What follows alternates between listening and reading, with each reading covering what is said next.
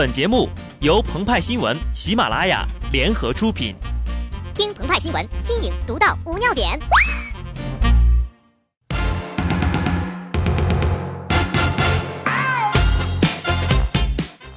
本文章转自澎湃新闻《澎湃联播》，大家好，我是机智的小布，各位听众，收假快乐哟！春节期间的红包大战延续到了上班，南方地区不少企业在重新开工的当天向员工派发红包，象征大吉大利、生意兴隆。这种风俗啊，称之为是开工立誓。比如著名的企鹅工厂，大年初八呀，后尼玛身穿一袭红装。亲手给员工发红包，排队抢红包的队伍则从三十九楼排到了一楼的大广场啊，连起来可以绕赤道好几圈呢。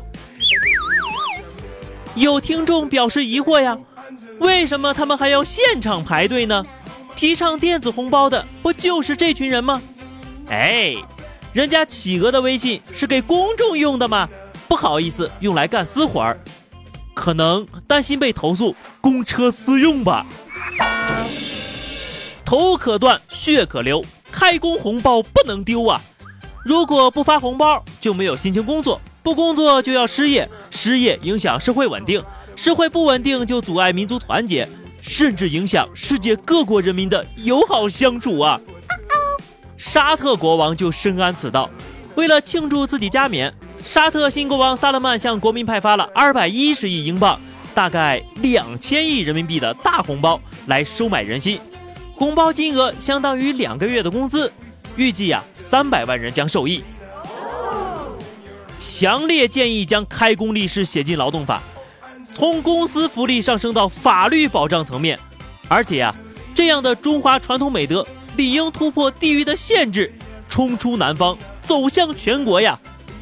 立誓北上也符合三个有利于呀，有利于缩小南北贫富差距，有利于促进地域文化交流，有利于团结各族人民呐。成龙大哥虽然没给大家发红包，但主动承担起了增强全国各族人民凝聚力的重任。他在红色主旋律电影《天降雄狮》中高唱：“三十六个民族，三十六枝花。”三十六个兄弟姐妹加上罗马是一家，爱我中华，爱我中华，爱我中华呀！天降雄狮讲述的是一个汉朝基层公务员带领各族人民在罗马友人帮助下一起搬砖御敌的故事。影片切合国家“一带一路”的战略，讴歌了丝绸之路的和谐历史，赞颂了民族团结与世界和平的美好梦想啊！对于有人质疑电影太主旋律，成龙回应称：“我拍主旋律怎么了？真的希望习主席看一下这个电影。”成龙大哥真自信呐！要知道习主席的审美品味可不是一般的高啊。他喜欢的电影包括《猎鹿人》《教父》《拯救大兵瑞恩》等经典影片。成龙大哥仍需努力呀！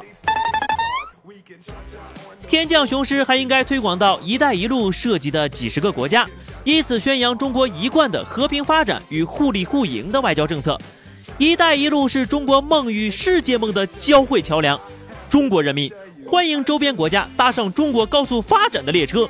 用习主席的话就是：“独行快，众行远。”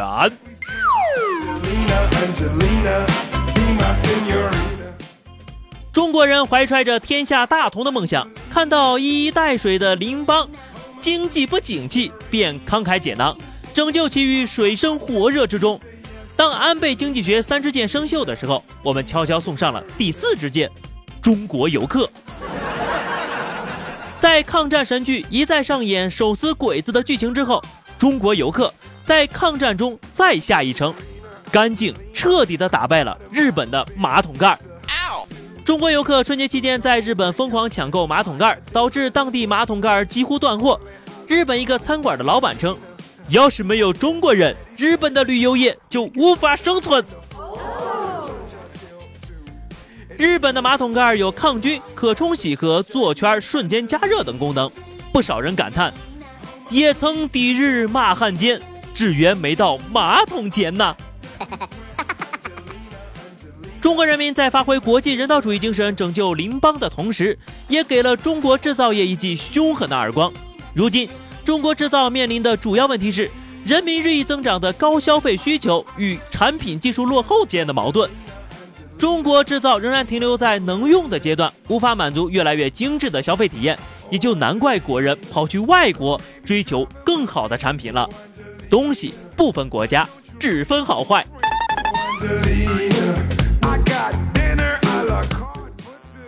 正当中华民族与世界各国携手发展的关键时刻，昨天却因为一件裙子导致了内部分裂。请看截图，这件裙子到底是蓝黑还是白金的？当我第一次知道要分辨颜色的时候，其实我是拒绝的，因为我觉得吧，不能让你说我让我变，我马上就变，我要多看几下。我不愿意说，我看到的其实是蓝黑。朋友跟我讲。拍完之后加特技才会是蓝黑，结果连看好几遍，别人都说是白金，我整个人就短短短。是拍照的特效，是裙子的特技，到底是蓝黑还是白金？短短短。果壳发文解释了产生分歧的原因。当你看见这张照片时，你的大脑正在根据日光矫正这种色差，所以。如果人们认为光源是蓝色，从而忽视蓝色的部分，则他们看到的是白色和金色；而如果他们忽视金色的部分，则他们看到的是蓝色和黑色。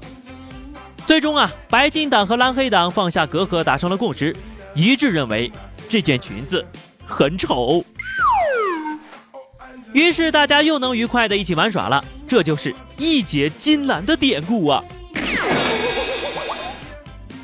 到底是哪个颜色，其实并无所谓，最重要的是求同存异，各美其美，美人之美，美美与共，天下大同。